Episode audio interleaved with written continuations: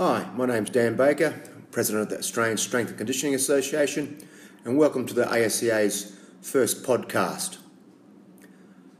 In this podcast, I'm going to be talking about uh, velocity based resistance training and how we use velocity as a measure to affect strength development, power development, and to some extent, size or hypertrophy training.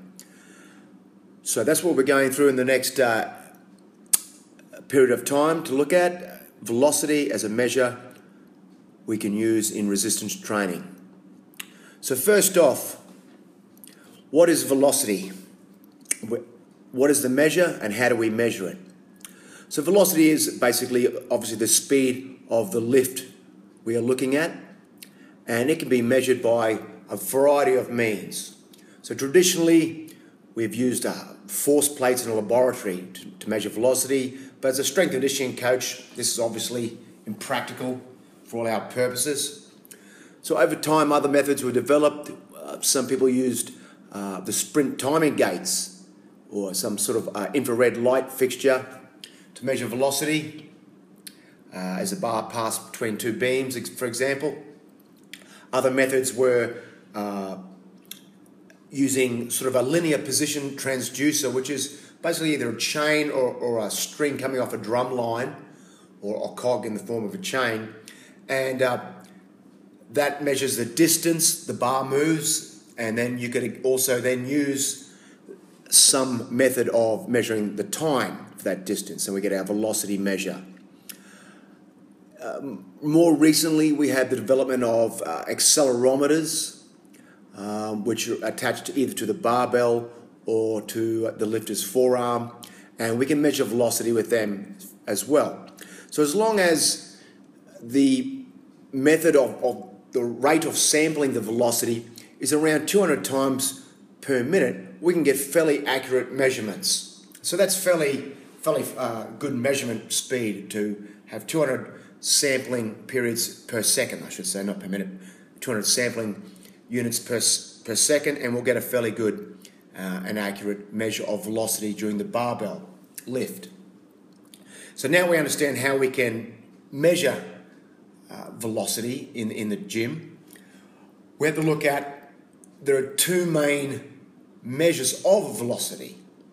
We have what's called peak velocity and the mean or average velocity. So I'll explain what they are. The mean or average velocity is the velocity of the entire concentric portion of the lift, or eccentric if you want to measure that. But let's talk today mainly about the concentric portion of the lift.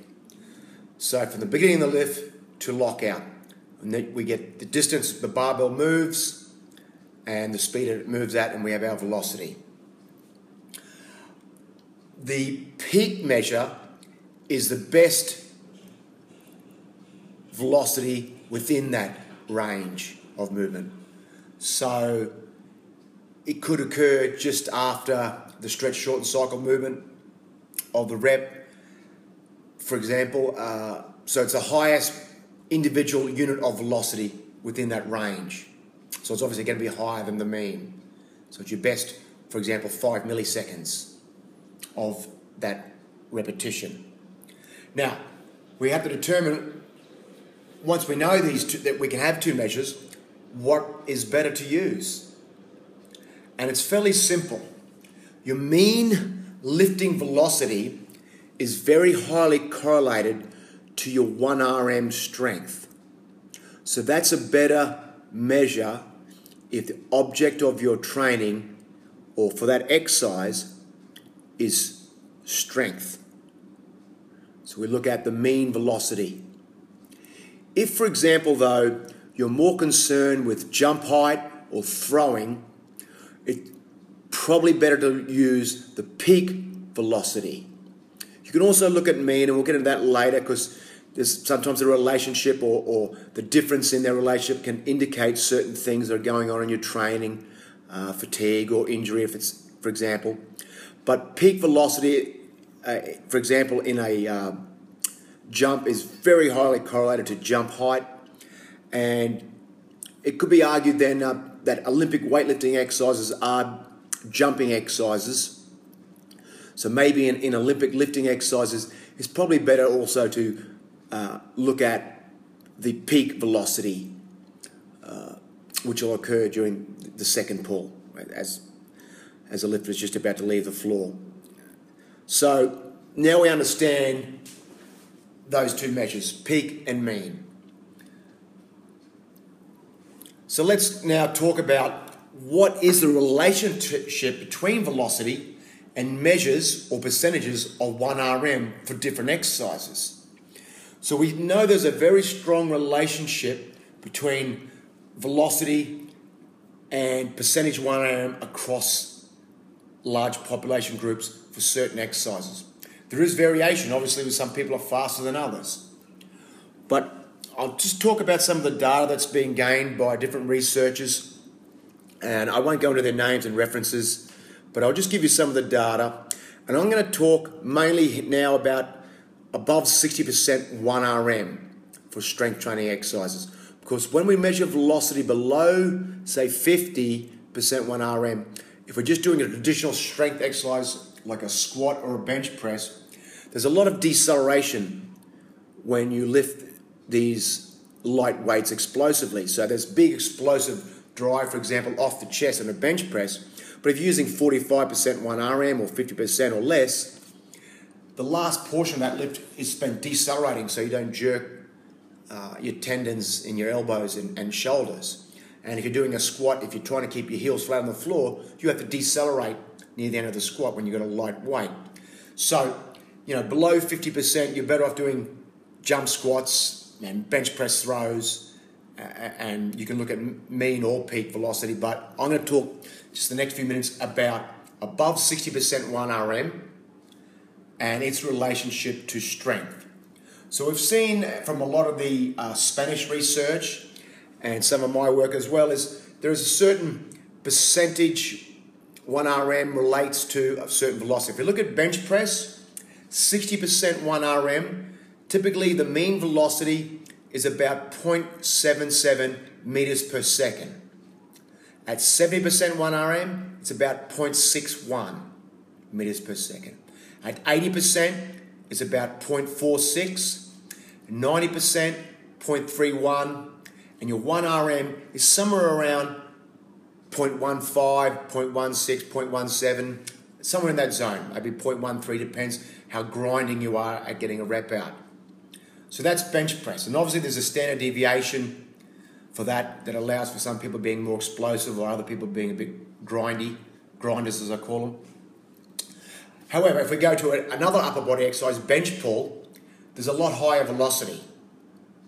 So in bench pull at 60% 1RM, it's 1.06. At 70%, it's about 0.92. At 80%, 0.79. At 90%, 0.65. And at 100%, 0.52.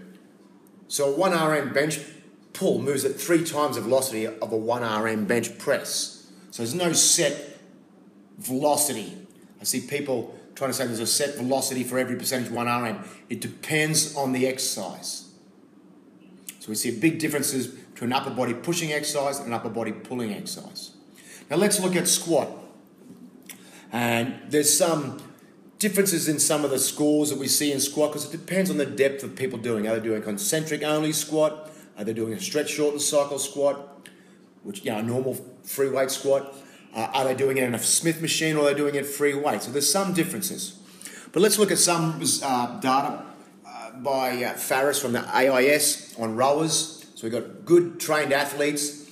And roughly at about 60%, they're moving the bar 0.56 meters per second. At about 70%, 0.47. At about 80%, around 0.37. 90%, 0.32 and 100% 1RM. This is just extrapolated because they didn't do a 1RM or 90%, but they put a line of best fit in there.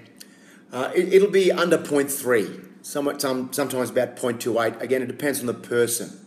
The deadlift appears to have similar velocities as the squat. The 1RM is about 0.3 and so forth.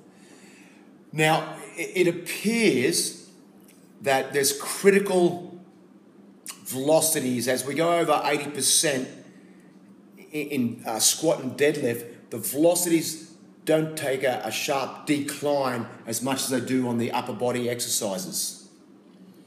And that's because there's probably there's trade-off between you know the important velocities you need for hip extension and knee extension that they occur at different percentages. And we need a, probably a critical velocity to get past that sticking point. So there's not a larger drop off in the squat and deadlift as there is compared to the bench press or bench pull. So it's another thing to note. So once we know that there's certain velocities associated with percentage 1 RM, what we can do then is start to monitor the change in velocity at a certain percent 1 RM or a certain weight that is associated that with that percent 1 RM to see if we're getting an improvement or a decrease in strength. So we see it in the bench press for every, say, 0.08 meters per second relates to about a 5% increment, increment in 1 RM. And the bench pull is about 0.07. So if you were lifting, for example, 100 kilograms and you, across time, a week or two, your velocity improved by 0.08 on your best repetitions, it probably suggests that your 1RM strength has gone up 5%. Conversely, if your velocity uh, has gone down 0.08 on a bench press or on a bench pull, it probably suggests that your 1RM strength has also decreased by about 5%. So, what we have to work out then is a similar sort of thing for the squat and deadlift. Um, so they're not so pronounced, the drop offs, but if you track your own velocity across a number of resistances and monitor that, uh, those velocities on a regular basis, you'll get an indi- indication of whether your strength is being maintained, decreasing, or increasing. So if your regular squatting weight even during a warm up, you always warm up to say 100 kilograms and it's staying fairly stable, then you know your strength is staying stable. If you're having a good day and, and your velocity at, a few of the warm up weights is higher than normal, then it probably suggests you could go up a few kilograms a day to your t- top training weights, uh, with your top training weights, because you might be fresher and have gained strength. So, velocity is an indicator of your strength level. So we can start to predict 1 RM or any percentage of 1 RM from a velocity profile for each individual. Now, individuals have different velocity profiles, so, but I've just given you some generic or general data uh, for bench press and bench pull and for, for squat, uh, where we can start looking at okay, these are the velocities associated with these percentages where are my athletes in relation to these percentages for their strength level? So that's the use of, of velocity first off between 1RM and different percentages. Uh, what we'll look at now is also this relationship between velocity and measures of effort or fatigue. So, a lot of this research I'm talking about comes from uh, various Spanish researchers who have been right into this stuff for a number of years. And in some of their studies, they've looked at uh, doing sets to failure, for example, 10 reps with a 10 RM, 8 reps with an 8 RM, 6 with a 6 RM, you know, 3 with a 3 RM, or 2 with a 2 RM, or doing sets with maybe two repetitions shorter failure, so doing eight reps with a 10 RM, or four reps with a 6 RM, or doing reps with only about half the amount of reps, so doing say five reps with a 10 RM, or three reps with a 6 RM, or two with a four.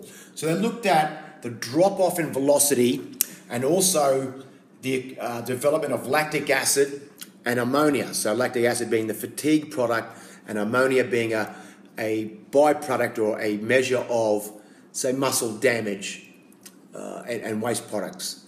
So, what they found is if you doing a squat and doing a 10 RM, for example, 10 reps with a 10 RM, the velocity drop off across those reps from the best to the worst would be about 45% drop off in velocity. For bench press, it's about 58%. The lactate level will be 12 millimoles, something around that. So that's fairly, you know, a lot of lactic acid. If you're doing multiple sets like that, that's going to be harder to recover from. If we stop maybe two reps short of fatigue, and we do, for example, six reps with an 8 RM, we're seeing a squat velocity drop off from best to last rep or, worst rep of around 29% and about 39% in the bench press. So 29 for the squat, 39 in the bench press. Again, the velocity drop off in upper body movements is higher. The lactic level is still fairly high. It's around 11 millimoles. But what if we only do half the amount of reps possible? What we see is a velocity drop of only around maybe 17% from your uh, first rep to your worst rep. So if you're doing three with a 6 RM or two reps with a 4 RM, and the lactate doesn't go over, say, 3 millimoles. So then we start to think okay, if I'm programming, do I want them to be pushed where there is some high lactic levels and some you know muscle breakdown byproducts of ammonia and a large drop off in velocity, you might want that if you want hypertrophy. But if you're in season or peaking, you might not. There's, therefore, in our programming, we can u- use velocity and say when I have a, a threshold velocity drop of say uh, 30% or 25%, I'll stop the set because I know beyond that point I'll start to develop lactate, lactate, and also I have some uh, byproducts of muscle breakdown. So velocity then is telling us about not only velocity but effort and fatigue. So a large drop off in velocity means I'm working closer to fatigue to my RM level means I'll have a higher lactate, especially if I'm doing higher reps, and more ammonia. If I'm doing lower reps and doing only half the amount of possible reps, I can have limited velocity drop off and limited uh, waste product, such as lactic acid and, and, and ammonia. So there's so, some things to consider. What we can also see is the volitional effort and this is more pronounced again in the upper body exercises. So, even though, for example, on a bench press with, say, 75% 1 RM, which is about a 10, a 10 rep max, 75% R, 1 RM, about a 10 rep max, the velocity associated with that on the first or best rep may be around just over uh, 0.5 meters per second 0.52, something like that. But what we'll see with, with each ensuing repetition is a drop off in velocity. And then when I get to that last rep, that 10th grinding rep, my velocity on that last rep, because it's a maximum effort rep, will be around 0.17, 0.16. That's the same velocity as a 1RM.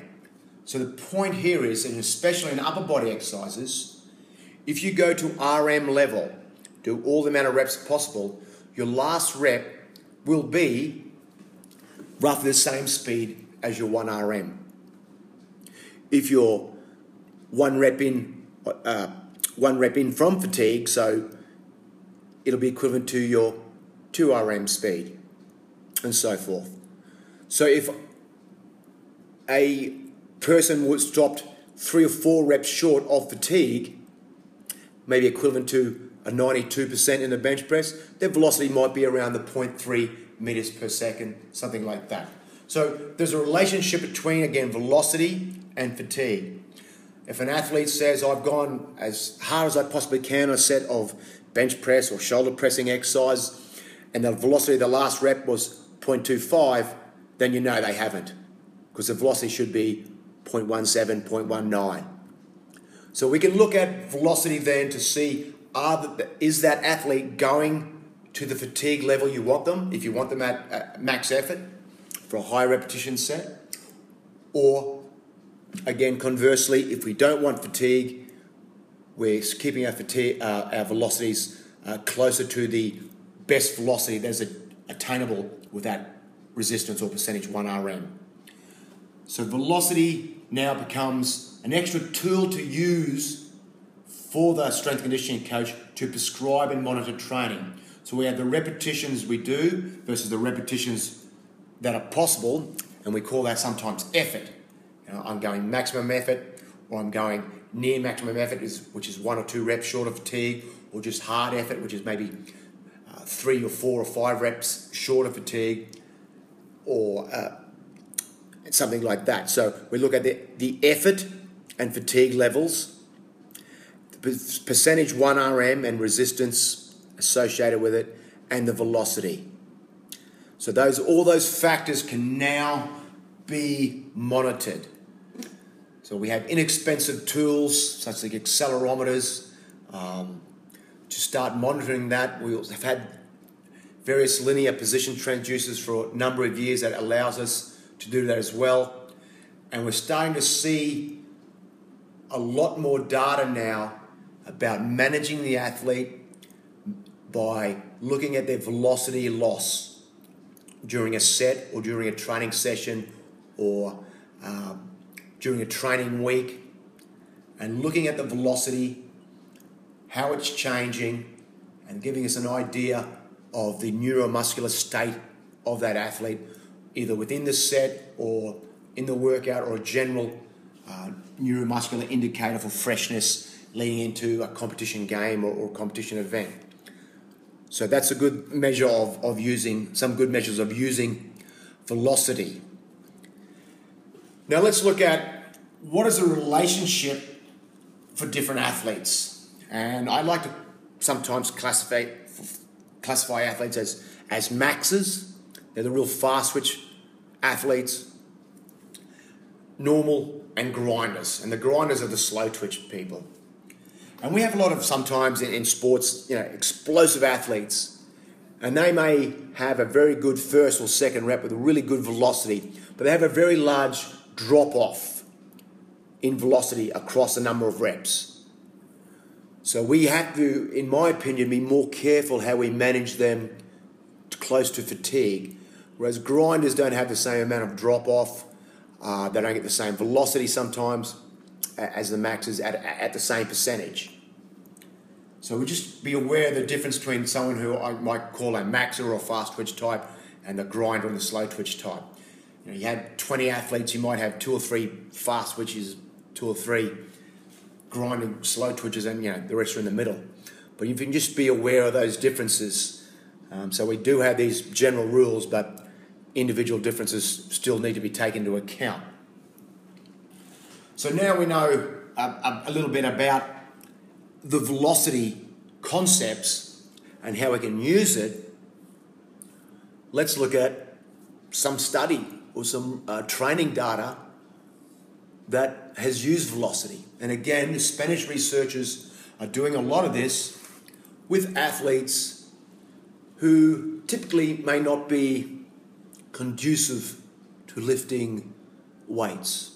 And we're talking about soccer players, volleyball players, and water polo players.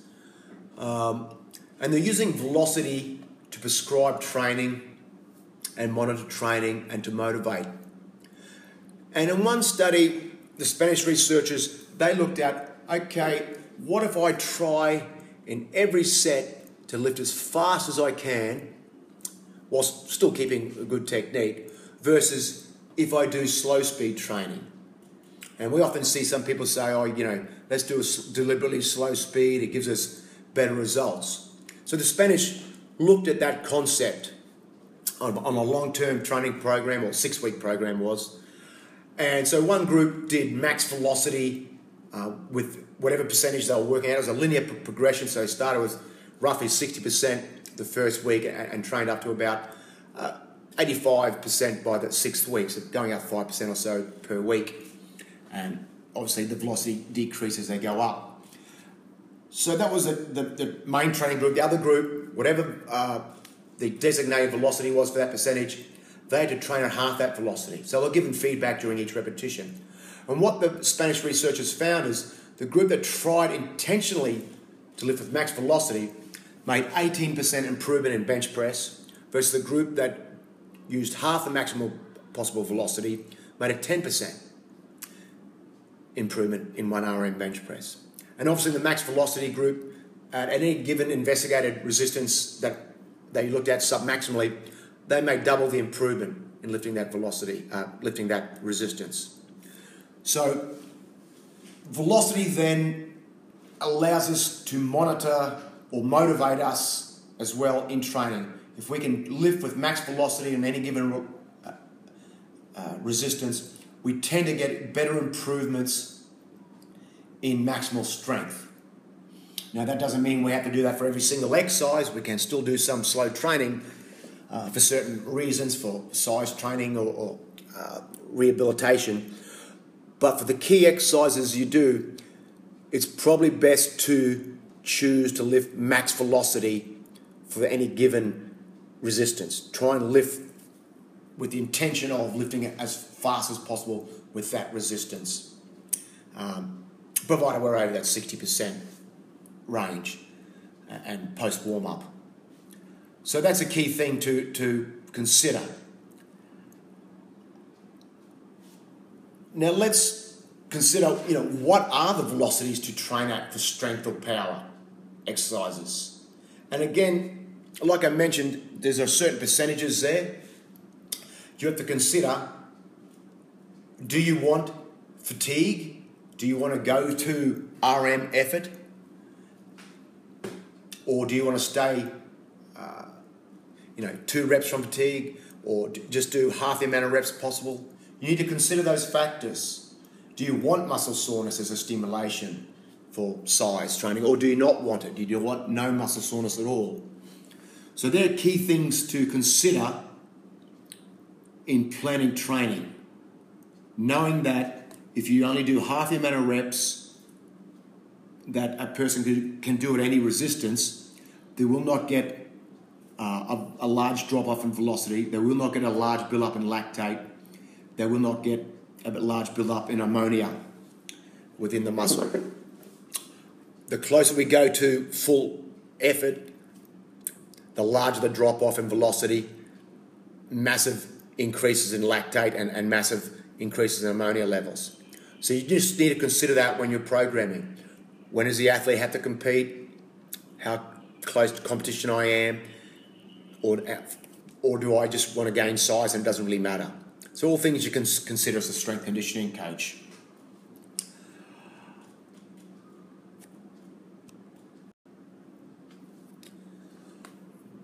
What I want to look at now then is how do I use velocity measures to help guide large group of training or training with less familiar athletes. Often times as a strength conditioning coach, we are given athletes we know very little about. Welcome back to preseason training. Uh, we don't know their capabilities uh, and so forth. How do we actually prescribe training? We can ask them for the previous test data, uh, we can look at them, and we do all those sort of factors. So, what I want to do now is give you an example of from real life where I had this situation. So, recently I was asked to train with uh, trained some of the Wallaby players in the, in the lead up to the uh, Test series this year in, in a training camp for three weeks. Now, these are athletes who were already